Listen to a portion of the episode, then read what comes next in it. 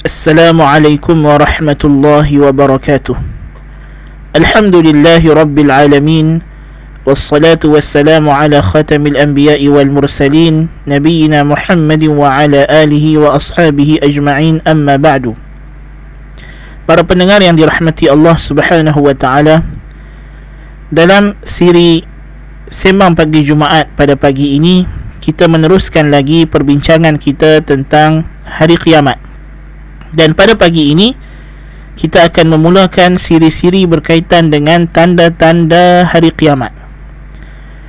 Sebagai permulaan, kita akan membincangkan dahulu pengenalan tentang tanda-tanda hari kiamat. Para pendengar yang dirahmati Allah Subhanahu wa taala, hari kiamat adalah perkara gaib yang disembunyikan pengetahuan berkenaannya oleh Allah Azza wa Jalla. Tiada satu makhluk pun termasuk baginda Rasulullah sallallahu alaihi wa alihi wasallam mengetahui bilakah akan berlaku kiamat. Firman Allah Azza wa Jalla ويقولون متى هذا الوعد إن كنتم صادقين قل إنما العلم عند الله وإنما أنا نذير مبين Surah Al-Mulk ayat ke-25 dan 26 Maksudnya mereka bertanya bilakah hari kiamat ini jikalau benar kamu orang yang bercakap benar? Jawablah olehmu wahai Muhammad Sesungguhnya ilmu pengetahuan berkenaannya hanya ada di sisi Allah Sedangkan aku hanyalah pemberi peringatan yang nyata. Allah juga berfirman dalam surah Luqman ayat ke-34 إن الله عنده علم الساعة وينزل الغيث ويعلم ما في الأرحام وما تدري نفس ماذا تكسب غدا وما تدري نفس ماذا تكسب غدا وما تدري نفس بأي أرض تموت إن الله عليم خبير Maksudnya, sesungguhnya Allah sahajalah di sisinya ada ilmu pengetahuan berkenaan kiamat. Dialah yang menurunkan hujan yang menumbuhkan tumbuh-tumbuhan. Hujan yang datang selepas kemarau. Dan dialah yang mengetahui yakni secara tepat apa yang ada dalam rahim. Dan tiadalah satu jiwa itu mengetahui apa yang dia akan lakukan pada esok hari. Dan tiada satu jiwa mengetahui di bumi manakah di tanah manakah dia akan mati? Sesungguhnya Allah itu maha mengetahui lagi maha pakar mengetahui dengan terperinci. Firman Allah Subhanahu wa taala dalam surah Al-A'raf ayat 187 Yas'alunaka 'anis sa'ati ayyana mursaha قل إنما علمها عند ربي لا يجليها لوقتها إلا هو ثقلت في السماوات والأرض لا تأتيكم إلا بغته يسألونك كأنك حفي عنها قل إنما علمها عند الله ولكن أكثر الناس لا يعلمون Maksudnya Mereka bertanya kepadamu Hai Muhammad tentang bilakah berlakunya kiamat Jawablah Sesungguhnya pengetahuan berkenaan perkara itu Hanya ada di sisi Tuhanku Dia tidak akan mendedahkannya Sehinggalah tiba waktunya dan perkara berkenaan dengan kiamat ini adalah berat ilmunya bagi penghuni langit dan bumi. Tidak ada yang mampu mengetahuinya kecuali dia sahaja. Ia tidak akan berlaku kepada kamu melainkan dengan cara yang mengejut. Mereka bertanya kepada kamu berkenaan perkara ini wahai Muhammad seolah-olah kamu bersungguh-sungguh mengetahui berkenaan dengannya. Jawablah sesungguhnya ilmu pengetahuan berkenaannya hanya ada di sisi Allah tetapi kebanyakan manusia tidak mengetahui perkara ini dalam hadis Jibril alaihi salam yang masyhur apabila Jibril bertanya tentang kiamat akhbirni anis sa'ah? Baginda Nabi sallallahu alaihi wasallam menjawab mal mas'ulu anha bi'a'lama min as-sa'il yang ditanya sama saja dengan yang bertanya sama-sama tidak tahu. Jadi jelas daripada dalil-dalil yang kita bawakan ini kiamat dengan ijma'ul ummah dengan ijma' ulama adalah perkara yang ghaib mutlak yang tidak boleh ditebuk tidak boleh diteka tidak boleh ditebak. Sesiapa pun yang cuba menyelak dan menyingkap perkara ini akan terjebak ke dalam kekufuran. Na'udzubillah min zalik. Nas'alullah al-afiyah. Namun begitu para pendengar yang dirahmati Allah subhanahu wa ta'ala Allah Azza wa Jalla telah memberikan pengetahuan kepada kita tentang tanda-tanda kiamat. Sebagaimana dalam hadis Jibril tadi, bila Nabi sallallahu alaihi wasallam mengatakan tidak ada yang mengetahui berkenaan dengannya baik dia maupun Jibril terus Jibril bertanya akhbirni an amaratiha? Beritahu kepadaku tentang tanda-tandanya. Lalu Nabi sallallahu alaihi wasallam menjawab tanda-tanda kiamat itu adalah antalidal amatu rabbaha wa antara alhufat alurata ria'a asyah yatatawaluna fil bunyan. Tanda-tandanya ialah kamu akan dapati wanita hamba melahirkan tuannya dan orang yang dulunya pengembala kambing tidak ada pakaian kaki ayam tiba-tiba menjadi kaya raya membina bangunan-bangunan yang tinggi berlumba-lumba ini di antara tanda-tanda kiamat Allah Subhanahu wa taala berfirman فهل ينظرون إلا الساعة أن تأتيهم بغتة فقد جاء أشراطها فأنى لهم إذا جاءتهم ذكراهم Surah Muhammad ayat ke-18 Apakah mereka hendak nantikan lagi Melainkan kiamat yang akan datang secara mengejut Telah datang tanda-tandanya maka bagaimana pula jika datang kiamat nanti Untuk mereka mengingati. Yang ini telah datang tanda-tanda kenapa mereka tidak mau mengingati kenapa nak tunggu datang kiamat. Datang kiamat dah tak ada faedah lagi. Jadi dalam surah Muhammad ayat 18 ini Allah subhanahu wa ta'ala memberitahu kepada kita kiamat itu ada tanda-tandanya. Mereka yang mengambil pengajaran. Apabila datang tanda-tanda kiamat mereka lah yang akan selamat. Adapun mereka yang tunggu sampai nak kiamat baru nak insaf ini tidak akan ada faedah lagi. Allahul Musta'an apakah makna tanda-tanda kiamat disebut dalam bahasa Arab ialah asyratus sa'ah? Kalimah asyrat jamak kata plural bagi asyarat yang bermaksud al-alamah. Jadi ta'rifnya adalah alamatul qiyamah allati tasbiquha wa tadullu ala qurbiha. Ianya adalah tanda-tanda kiamat yang mendahuluinya yang berlaku sebelum kiamat dan menunjukkan akan dekatnya waktu ia berlaku maksudnya kiamat semakin hampir. Sidang pendengar dirahmati Allah Subhanahu wa taala, tanda-tanda kiamat terbahagi kepada dua. Ini pembahagian yang masyhur. Yang pertama disebut asyratun sughra, tanda-tanda kecil. Tanda-tanda kecil maksudnya ialah tanda-tanda yang mendahului kiamat dengan tempoh yang panjang.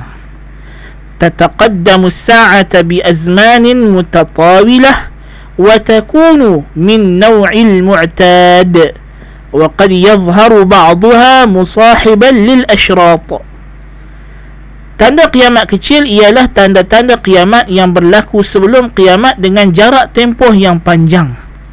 Dan ia berlaku daripada jenis yang biasa.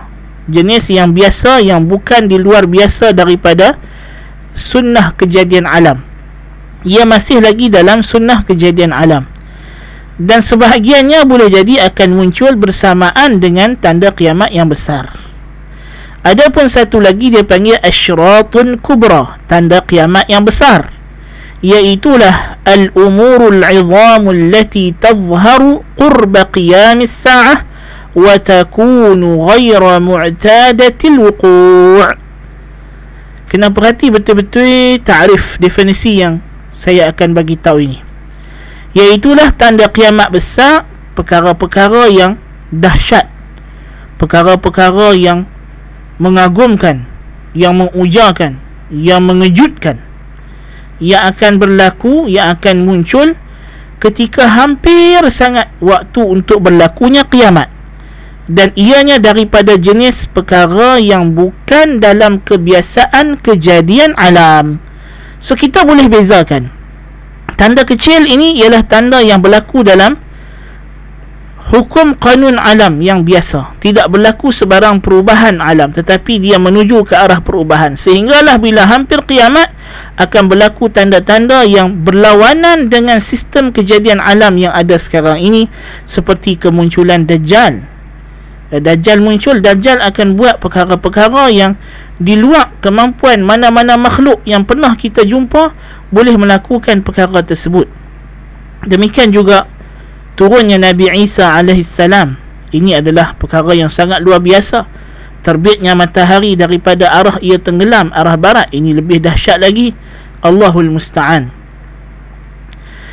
Dan tanda-tanda kiamat kecil dari segi masa ia berlaku terbahagi kepada tiga yang pertama tanda kiamat kecil yang telah berlaku dan berlalu.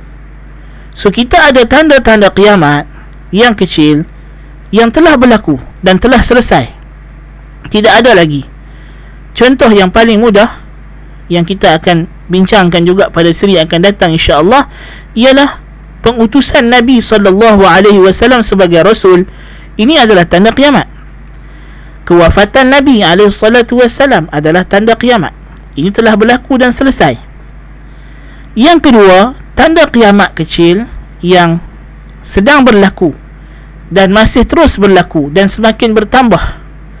Seperti sebagai misal Nabi SAW bagi tahu kepada kita sebelum berlakunya kiamat akan tersebarnya kejahilan.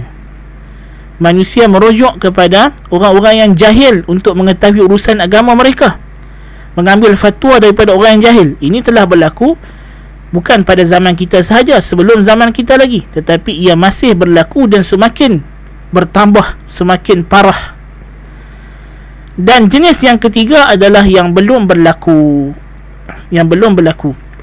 Dan kiamat pula tanda kiamat yang besar ialah yang belum berlaku. So tidak ada lagi tanda kiamat besar yang uh, telah berlaku para pendengar yang dirahmati Allah Subhanahu wa taala bila kita berbicara tentang tanda-tanda kiamat ia juga adalah perkara ghaib kerana perkhabaran baginda Nabi alaihi salatu wassalam berkenaan dengan tanda-tanda kiamat ini adalah di antara alamat nubuah, di antara tanda-tanda kenabian. Dia adalah di antara mukjizat baginda Nabi alaihi salatu wassalam iaitu memberitahu kepada kita tentang perkara ghaib yang mana kemudiannya perkara itu berlaku seperti yang baginda Nabi sallallahu alaihi wasallam khabarkan. Maka sebab itulah kita tidak boleh sewenang-wenangnya kita mengatakan Ya inilah dia hari yang berlakunya tanda sekian. Tanda sekian telah berlaku. Inilah dia yang Nabi maksudkan dalam hadis. Kerana ia merupakan perkara ghaib. Kata Al-Imam Al-Qurtubi rahimahullahu ta'ala dalam kitab beliau At-Tazkirah إنما أخبر به النبي صلى الله عليه وسلم من الفتن والكوائن أن ذلك يكون وتعيين الزمان في ذلك من سنة كذا يحتاج إلى طريق صحيح يقطع العذر وإنما ذلك كوقت قيام الساعة فلا يعلم أحد أي سنة هي ولا أي شهر التي أما أنها تكون في يوم الجمعة في آخر ساعة منه وهي الساعة التي خلق الله فيها آدم عليه السلام. ولكن أي جمعة لا يعلم تعيين ذلك اليوم إلا الله وحده لا شريك له. وكذلك ما يكون من الأشراط تعيين الزمان لها لا يعلم أو لا يعلم والله أعلم. kata Imam Al-Qurtubi rahimahullah sesungguhnya apa yang diberitakan oleh baginda Nabi sallallahu alaihi wasallam daripada pancaroba dan kejadian-kejadian yakni tanda-tanda kiamat bahawa ianya akan berlaku dan mentakyinkan, menentukan, menspesifikkan zaman masa ianya berlaku pada tahun sekian, bulan sekian, hari sekian memerlukan kepada dalil yang sahih yang memutuskan sebarang keuzuran. Sesungguhnya perkara itu tidak ada bezanya dengan kita mentahdidkan bila berlaku kiamat.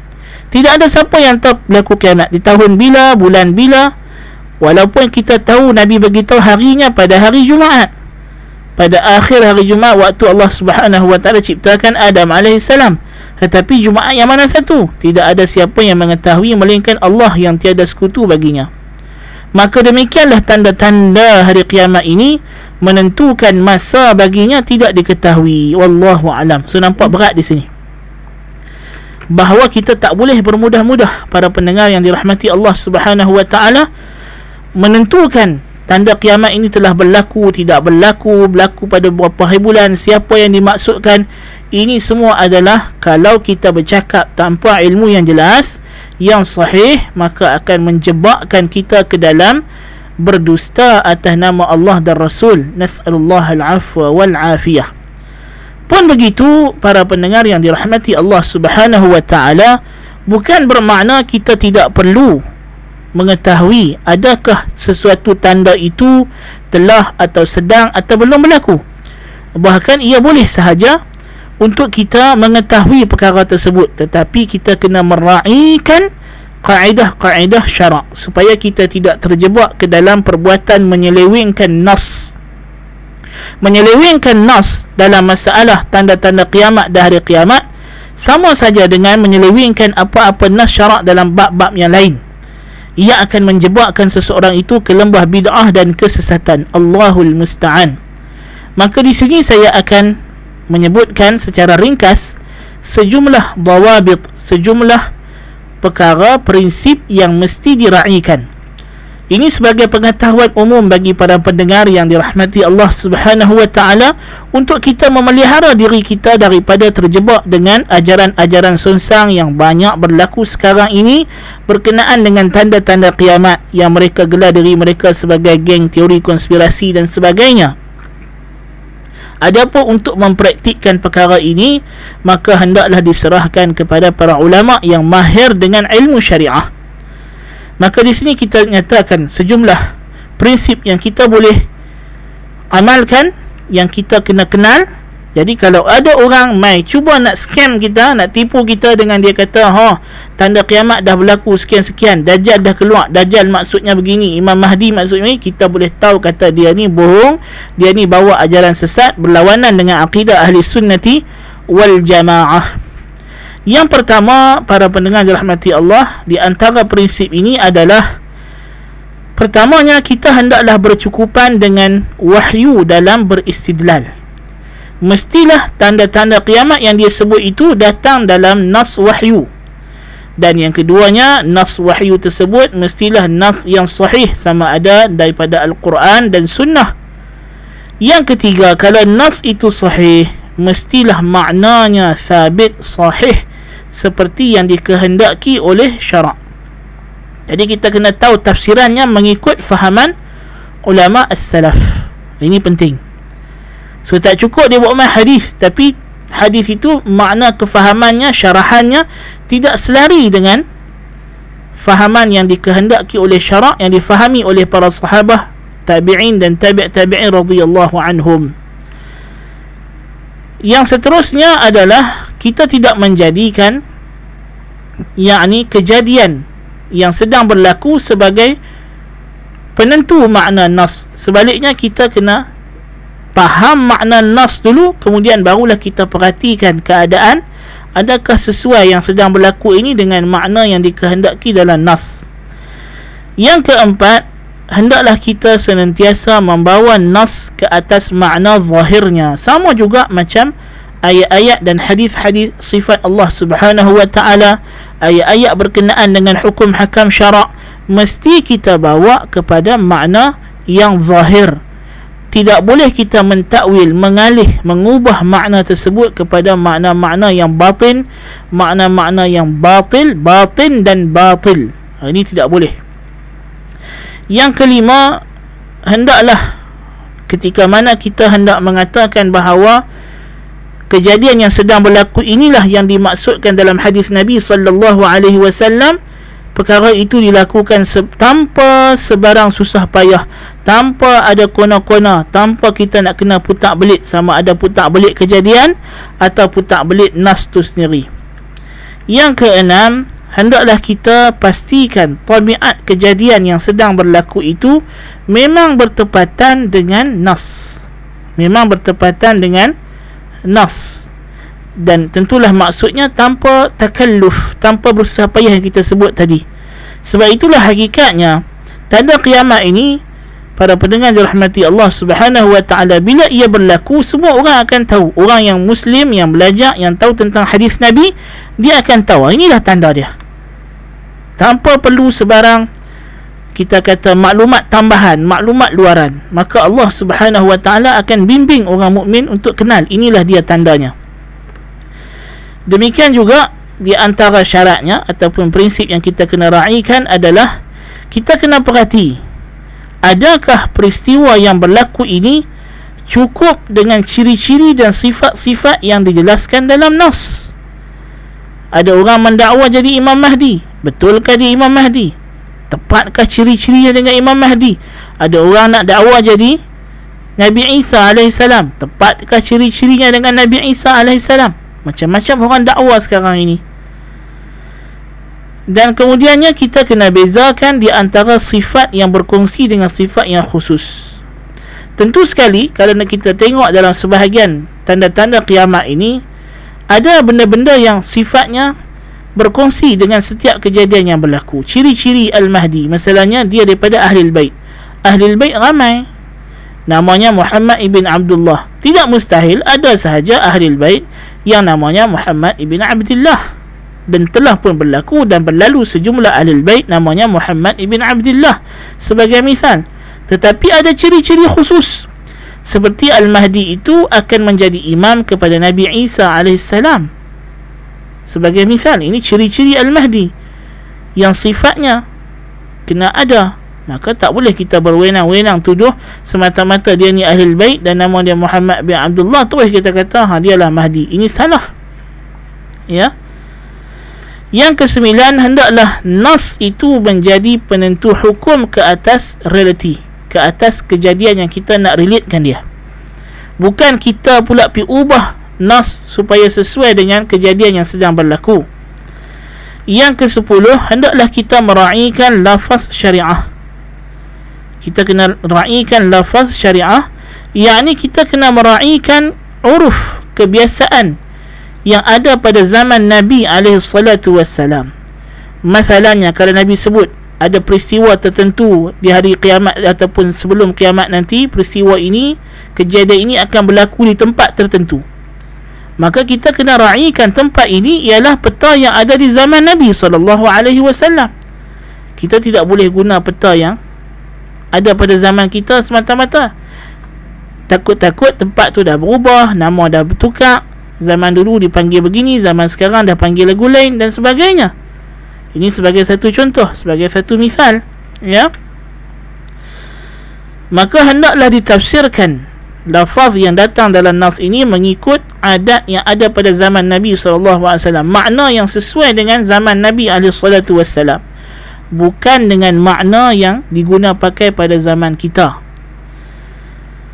Demikian juga kita kena meraihkan penggunaan am dan khas bagi sesuatu lafaz yang datang sebagai misal istilah Al-Mahdi. Al-Mahdi dalam syariat dalam hadis Nabi SAW datang dengan dua makna. Mahdi yang umum merujuk kepada sesiapa sahaja yang berpegang dan menghidupkan sunnah Nabi SAW maka disifatkan Al-Khulafa Ar-Rashidun sebagai Mahdiyin disifatkan Muawiyah ibn Abi Sufyan radhiyallahu anhuma Nabi doakan untuk dia Allahumma ja'alhu hadiyan mahdiyan wahdi bih. Maka ini di antara ciri-ciri umum Mahdi yang dimaksudkan di sini. Mahdi secara umum orang yang menjadi punca syariat Nabi sallallahu alaihi wasallam dipertahankan dan dihidupkan. Dan ada ciri-ciri khusus Mahdi yang khusus yang dikehendaki pada nas-nas yang tertentu pula yang merujuk kepada Mahdi yang khusus. Individu yang lain yang memang namanya adalah ataupun gelarannya itu adalah Mahdi yang special yang tidak sama dengan Mahdi-Mahdi yang umum yang disebutkan dalam nas-nas yang lain. Jadi kita kena raikan perbezaan perkara ini. Kesebelas kita kena jangan gopoh jangan gelojoh dalam kita hendak relatekan satu nas dengan satu kejadian. Tenang-tenang dulu kerana hakikatnya apa yang Nabi sebut daripada tanda-tanda kejadian kiamat ini kita tak boleh ubah.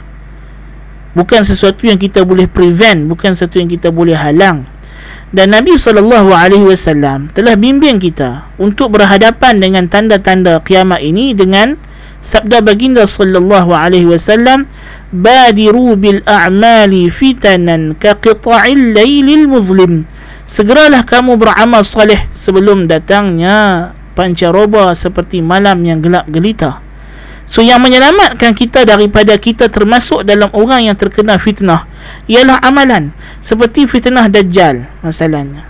Di sana Nabi SAW telah tunjukkan kepada kita sejumlah amalan yang kalau kita amalkan kita akan selamat daripada fitnah dajjal ini.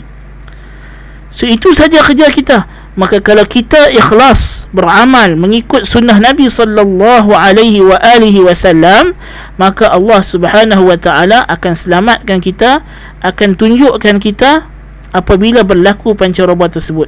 Maka kita akan kenal. Ini yang penting. Sebenarnya untuk betul-betul mengenali perkara ini adalah dengan bimbingan Allah azza wa jalla. Yang ke-12 adalah kita kena merujuk kepada para ulama' ulama syariah orang yang alim dalam semua bidang-bidang agama tak bolehlah kita main rujuk siapa-siapa entah siapa-siapa. Kan? Ini tidak betul. Cara ini salah dan silap sama sekali. Apatah lagi kita pergi merujuk daripada orang Yahudi orang Kristian? Kerana kita kena tahu setiap agama percaya kiamat. Dan tentulah dalam setiap agama ni mereka ada tanda-tanda kiamat yang mereka reka-reka dalam kitab mereka yang mungkin sebahagian kita ini datang daripada sakibaki wahyu seperti Taurat dan juga Injil. Tetapi tentulah golongan ini ada dia punya penyelewengan kepada kitab mereka atau ada tafsiran yang menyeleweng supaya sesuai dengan agama mereka yang batil. Yang mereka sangka ianya agama yang hak.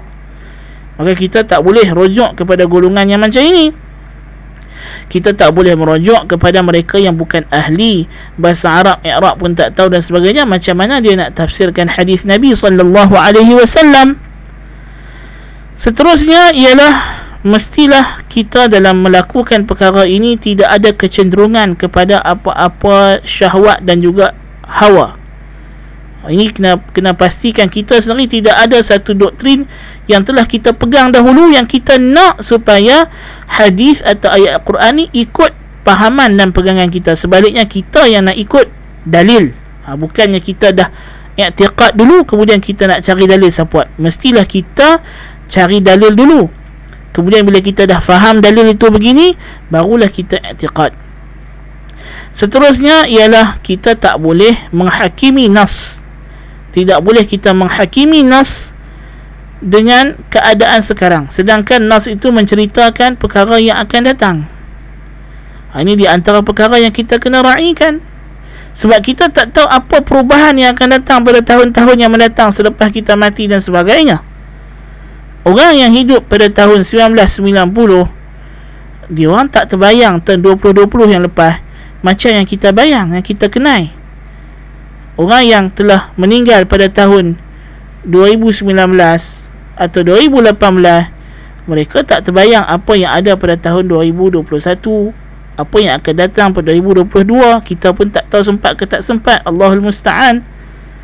Jadi kita tak tahu perubahan alam ini. Dan kita tak tahu umurnya bila dia akan habis. So kita tak boleh nak tafsirkan nas itu mengikut konteks yang ada pada zaman kita Sebagai misal datang hadis menceritakan bahawa Al-Mahdi ini dia akan memerintah seluruh dunia dengan keadilan, dia akan memakmurkan bumi. Ada sebahagian ulama zaman dulu dia tak terbayang benda ni. Dia kata macam mana Mahdi nak bergerak begini jauh dunia ini. Memakan masa yang lama kalau dia memerintah dalam masa yang singkat. Ha. Tetapi kita yang hidup dalam zaman teknologi, kita dah boleh terbayang dah benda itu. Tetapi kita pun tak boleh nak kata ha Mahdi akan bergerak pakai macam ni lah. Kapal terbang, kereta api laju. Eh tak. Kita pun tak tahu apa lagi yang akan datang lepas pada zaman ini. Wallahu a'lam bisawab So kita tak boleh nak menghakimi nas Yang menceritakan tentang masa akan datang Dengan keadaan kita yang sekarang.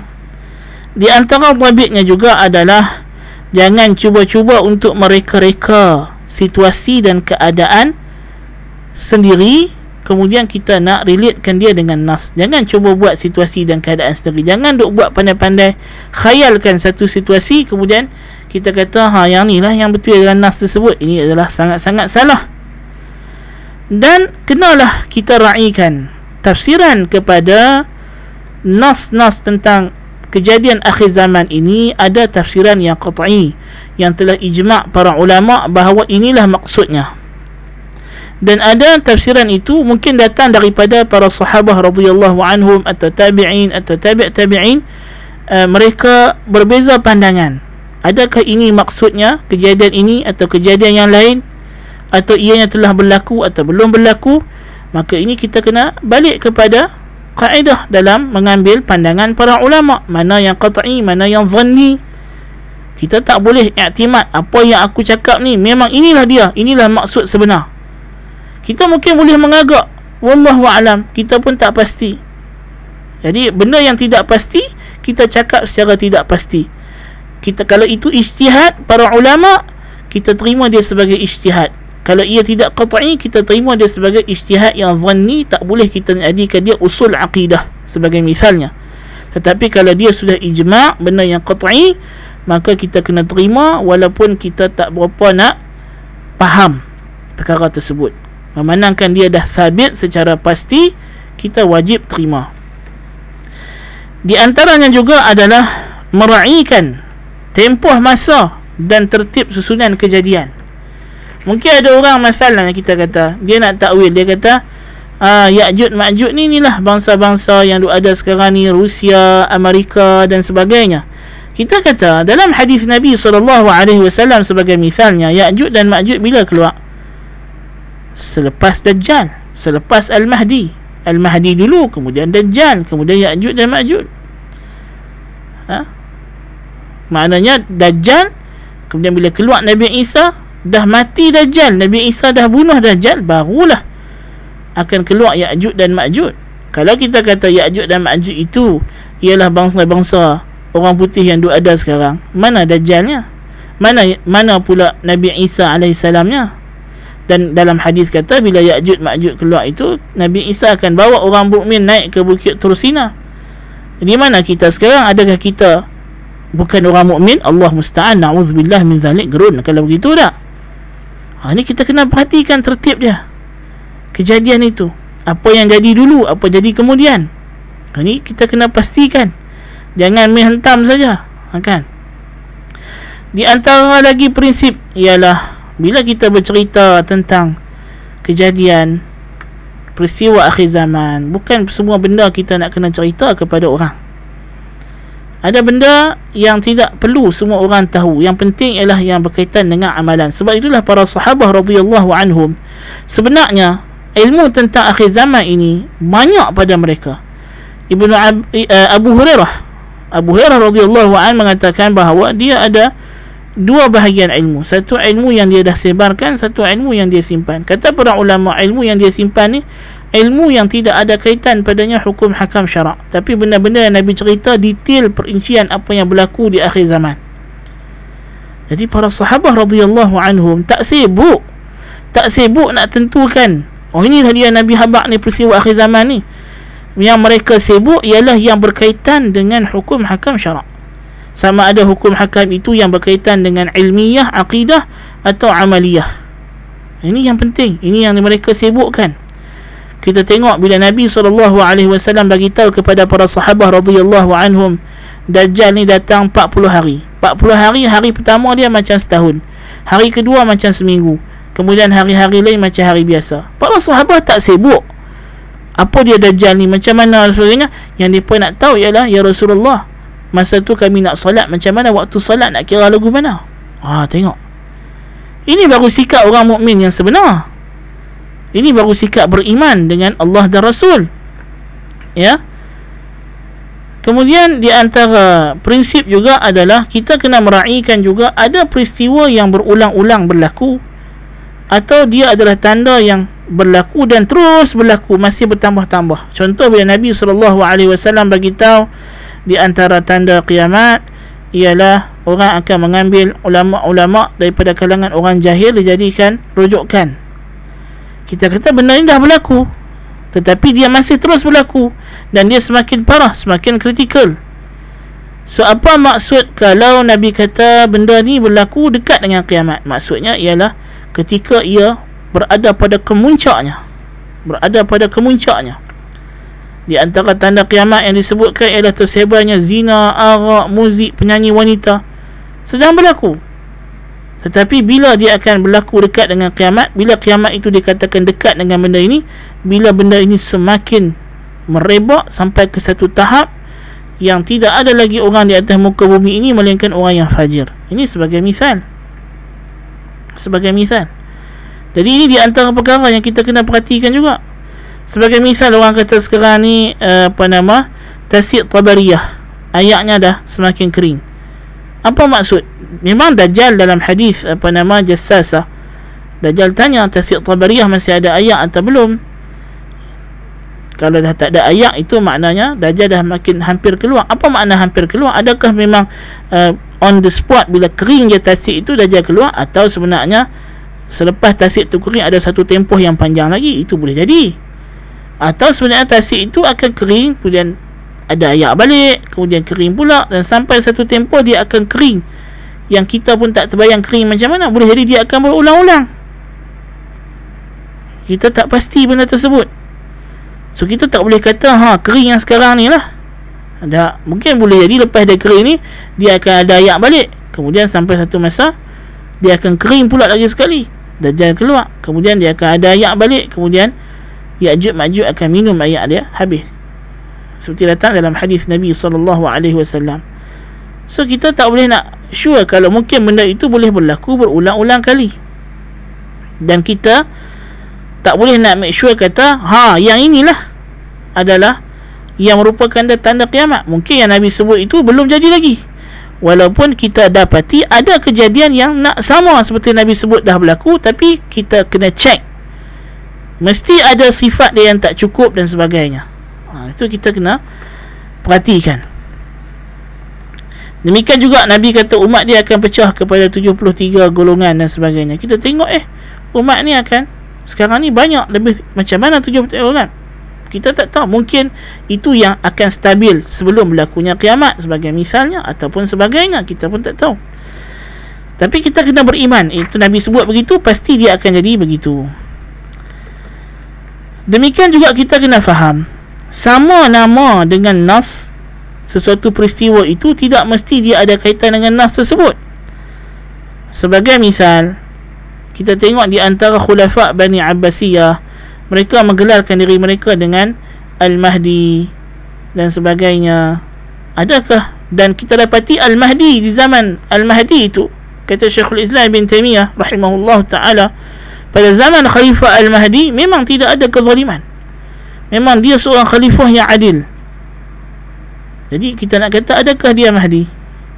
Tidak kerana khulafa' Bani Abbasiyah kerajaan mereka tidak seperti yang Nabi sebut sepenuh dunia bukan semua tempat dia memerintah sebagai misalnya kalau kita ambil kata hadis eh, panji-panji hitam sebagai misalnya bendera Bani Umay uh, Bani Abbasiyah panji hitam. Adakah panji hitam itu Nabi maksudkan kita dapati tak cukup syaratnya. So semata-mata satu peristiwa itu nampak macam ada persamaan nama dengan yang disebut dalam nas tidak semestinya itulah dia. Ha, jadi kita kena hati-hati. Dan seterusnya bukanlah syarat untuk kita relatekan semua kejadian huru hara di akhir zaman ini dengan nas kerana ada benda yang Nabi SAW tambih secara umum tambih secara umum saja ada yang Nabi tak sebut secara spesifik. So bukan semua benda kita nak kena cari nas dan bukan semua benda kita nak kena yakin di sana mesti ada nas khusus yang bagi tahu benda ni berlaku di akhir zaman.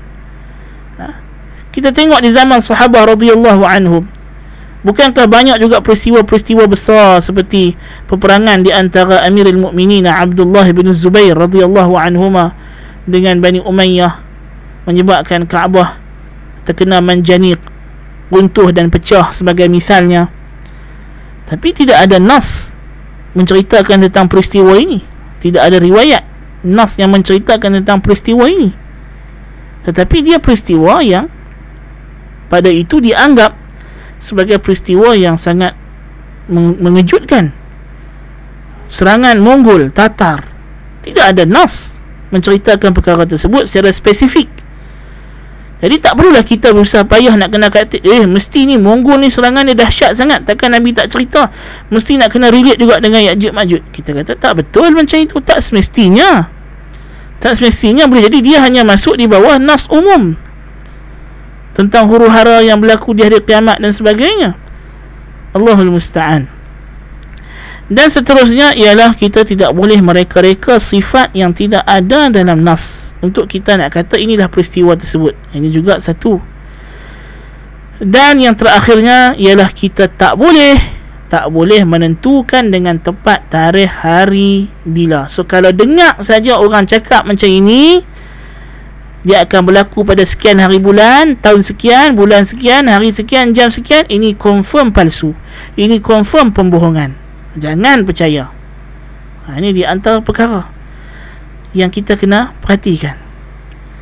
Saya nak bagi contoh di sini. Contoh ada orang kata Dajjal dia adalah satu entiti yang kita tak tahu macam mana tapi dia ni boleh mencair maka dia boleh masuk meresap ke dalam badan manusia-manusia tertentu ini contoh menurunkan nas pada bukan tempatnya. Nas menceritakan Dajjal ini mencair bukan sebagai satu ability kebolehan. Tetapi bila Nabi Isa AS datang Dajjal terkejut dan takut dia terus mencair. Dan kalaulah tidak kerana Nabi Isa AS cepat-cepat pergi tikam dia dengan tombak maka Dajjal tu akan mati sendiri. Cayak dan mati sendiri. Kerana takutnya tengok Nabi Allah Isa AS tapi Nabi Isa AS masih lagi walaupun nampak Dajjal tengah cayak dia tetap pergi tikam dengan tombaknya dan tunjuk kepada orang ramai ini darah Dajjal Dajjal dah mati aku bunuh.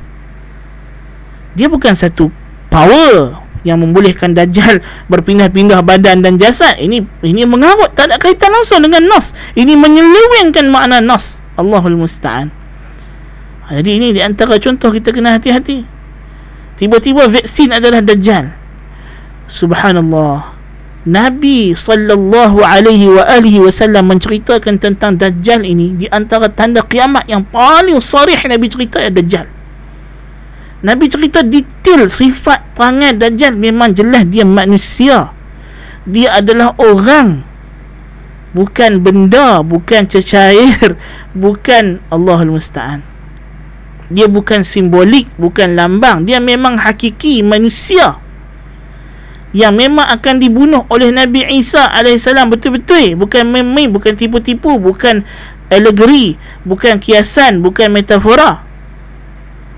Tak kalau kita kumpul nas kita akan nampak betapa bohongnya orang yang cuba nak mentakwil hadis-hadis dajjal ini tidak ada beza mereka ini dengan golongan batiniyah golongan ahli kalam yang mentakwil sifat-sifat Allah Azza wa Jalla metodologi mereka sama bahkan mungkin lebih teruk lagi Allahul Musta'an jadi ini di antara sebahagian kecil panduan yang saya cuba sampaikan kepada para pendengar yang dirahmati Allah Subhanahu wa taala. Mudah-mudahan ini akan menjadi satu bimbingan ringkas kepada kita untuk lebih berhati-hati bila bercakap perkara ini. Dan kunci utamanya dalam memahami perkara ini adalah dengan kita melazimi manhaj metodologi ahli sunnah wal jamaah dalam akidah dan kita kena mempersiapkan diri kita dengan ilmu yang sahih dan amalan yang salih. Jadi mudah-mudahan insya-Allah saya akan bentangkan lagi secara terperinci insya-Allah pada siri-siri akan datang tentang peristiwa-peristiwa hari kiamat sama ada daripada syarat-syarat ataupun asyratus saah tanda-tanda kiamat yang kecil dan kemudian tanda-tanda kiamat yang besar dan seterusnya kita akan bincangkan peristiwa-peristiwa yang berlaku pada hari kiamat. Semoga Allah mudahkan kita dan membimbing kita dan memberikan perlindungan kepada kita. Hayatilah doa yang kita baca. Ihdinas siratal mustaqim siratal ladzina an'amta alaihim ghairil maghdubi alaihim waladdallin. Amin. Inilah yang akan menyelamatkan kita sebenarnya inilah yang akan menyelamatkan kita. Doa di hujung salat kita. Allahumma inni a'udzu bika min azabil qabri wa min azabil nari wa min fitnatil masih dajjal wa min fitnatil mahya wal mamat. Doa ini kalau kita hayati kita baca dengan sungguh-sungguh ini yang akan melindungi kita daripada perkara-perkara ni semua. Bukan dengan kita duk sibuk nak teka mana satu peristiwa dan sebagainya. Kalau kita beramal kita beramal soleh mengikut teladan Nabi sallallahu alaihi wasallam akidah kita sahih mengikut tunjuk para sahabat radhiyallahu anhum maka kita akan tergolong dalam golongan yang Allah taala lindungi pelihara dan bimbing biiznillah taala bercukupan sekadar itu untuk pagi ini walaupun sesi pagi ini agak panjang tapi semoga ianya ada manfaat kepada para pendengar dirahmati Allah. Aku aqulu qawli hadza wa astaghfirullahal azim li wa lakum. Subhanakallahumma bihamdika ashhadu an la ilaha illa anta astaghfiruka wa atubu ilaik. Wassalamu alaikum warahmatullahi wabarakatuh